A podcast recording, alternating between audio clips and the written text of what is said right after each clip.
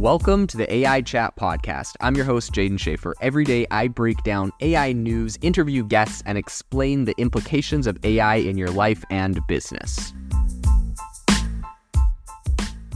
Make sure that you go to AIbox.ai, link in the show notes, to join the waitlist for our new AI platform. We're going to be launching an incredible platform that allows you to build anything you want with workflows um, in AI. So you're able to chain together ChatGPT and image generators and audio generators to make really powerful apps for your organization, or you can host them on our marketplace and actually generate royalties from them. So make sure to go to AIbox.ai and join the waitlist. In addition, if you like the podcast, if you could do me a massive favor and please leave us a review on Apple or Spotify or wherever you listen to your podcast. This helps me be able to get better guests on here as they check the reviews to see how you guys are liking it. So if you could please do that, I would really, really appreciate it. This episode is brought to you by Shopify. Forget the frustration of picking commerce platforms when you switch your business to Shopify, the global commerce platform that supercharges your selling wherever you sell. With Shopify, you'll harness the same intuitive features, trusted apps, and powerful analytics used by the world's leading brands. Sign up today for your $1 per month trial period at shopify.com slash tech, all lowercase. That's shopify.com slash tech. One of the big breakthroughs that I think AI is going to make in the very near future is moving beyond just being something like OpenAI's ChatGPT and actually having that intelligence put into robots, right? I think right now a lot of people are concerned about how ChatGPT is going to replace jobs in the white collar space, right? It's going to replace marketers writing articles and all sorts of other um, things we've discussed on the podcast. I believe the next phase after this goes to actually robots that are going to start replacing blue collar workers. I'm not saying this is good. I'm not saying this is bad. I'm just saying what I believe is going to happen, right? So inevitably, we're going to have humanoid robots that have uh, that are trained speci- specifically to be an engineer or to be an electrician or to be a plumber. All the jobs we thought, hey, at least AI is not going to replace these. I believe it's going to go there. But the big problem that um, these humanoid robots are currently facing is, well, being humanoid robots. Walking around is very difficult. Well, ChatGPT may have created, you know, a brain that's going to get more and more powerful over time. We still don't have the host to put that brain in, the actual robot itself. So today on the podcast, we're going to be talking about how Meta's new AI agent is learning to move by copying toddlers. And this is a biomedical model that learns um, like humans. And this is essentially designed to help robots and, um, you know, humanoid robots eh, learn how to walk. So today on the podcast, we're going to be talking about what they're training here, what the implications are and why this is important. So in a bit of a state of the art simulation, a skeleton arm powered by artificial intelligence expertly handled a toy elephant, rotating it in its grip. And essentially, this was mimicking the exploratory actions of a curious toddler. It used 39 muscles across 29 joints, and this innovative system then proceeded to interact with various objects a toothpaste tube, a stapler, an alarm clock. Similarly, in another scenario, skeletal legs um, propelled by 80 muscles through 16 joints engaged in motor actions reminiscent of a toddler's first steps. So, all of these feats were achieved by the MyoSuite platform, which is particularly um, the latest edition of this software, so MyoSuite 2.0. And essentially, this was this unveiling came from a collaboration between Meta AI and prominent researchers at McGill University in Canada um, Northeastern University, USA, and the University of Twente, Netherlands. So, by focusing on machine learning for biomechanical control, the aim is to emulate human level dexterity and agility. So, I think that the the complexity involved in coordinating large and small muscle groups poses significant control challenges here.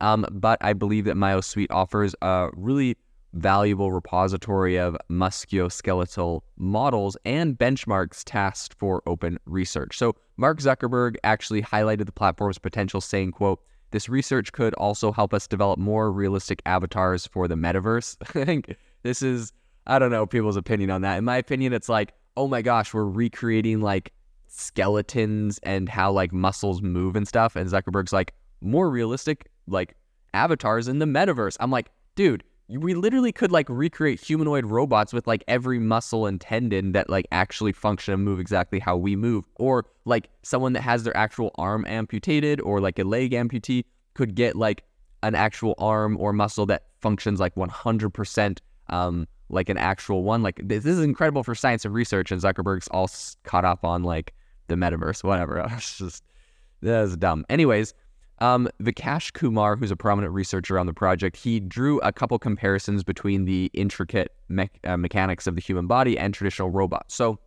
while robots typically have a single a single motor um, per joint, the human anatomy involves multiple muscles per joint, with these muscles interacting through various joints. So the challenge isn't merely about um, you know initiating motion, but really substantiating intricate patterns of muscle activation. This is a feat that the human brain accomplishes effortlessly.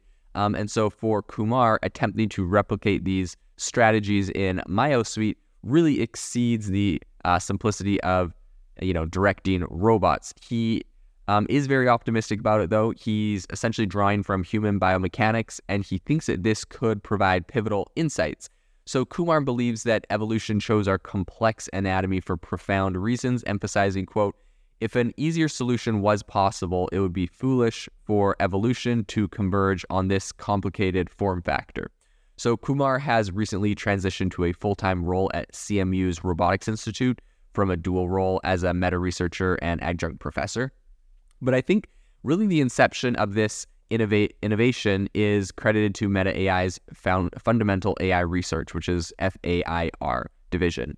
And so when MyoSuite 1.0 was launched back in May of 2022, Zuckerberg himself hinted at its potential implications for Meta's product line. Um, and I mean, okay, uh, I guess I'll, I'll say one other thing on this, right? It was like we're being like, it's going to make avatars in the metaverse more realistic, whatever.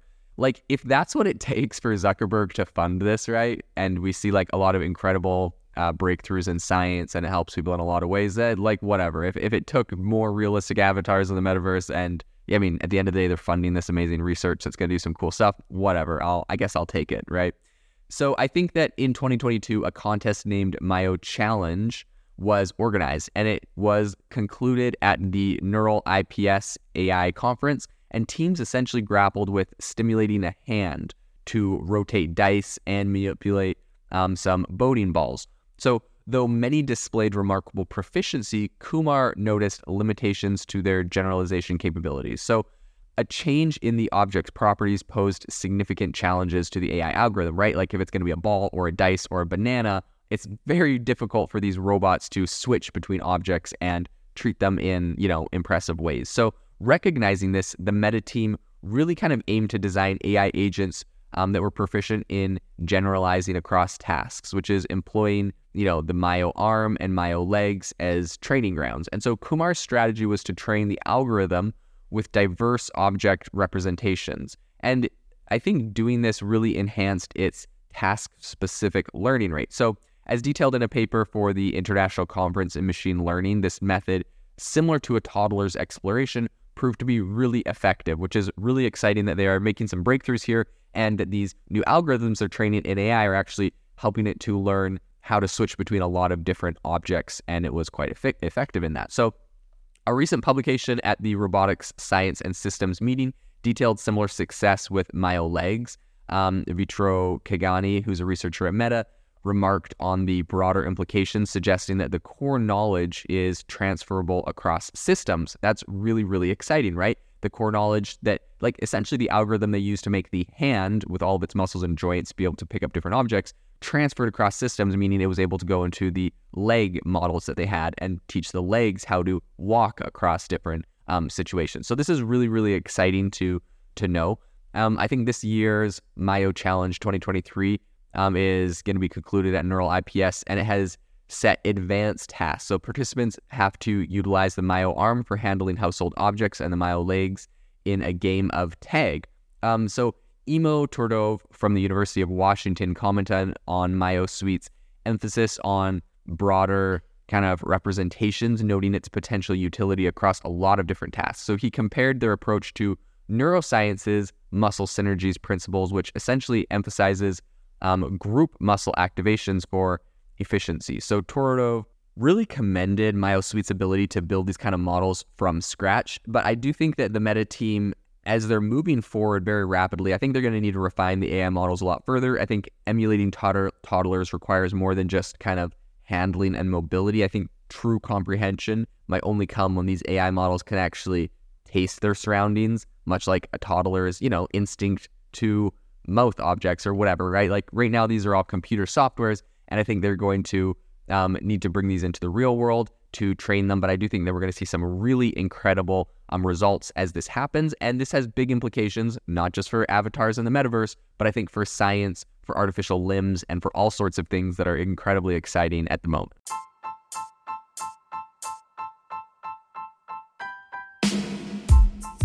Thank you for listening to the AI Chat podcast. If you enjoyed the podcast, I'd appreciate it if you rate me wherever you listen to podcasts. And if you're looking for an innovative group of AI enthusiasts, make sure you check out our Discord channel and also our Facebook community. It's obviously a lot more interactive than a podcast where we can actually share software tools, prompts that we're using in everyday AI. I'll leave a link for those in the description below.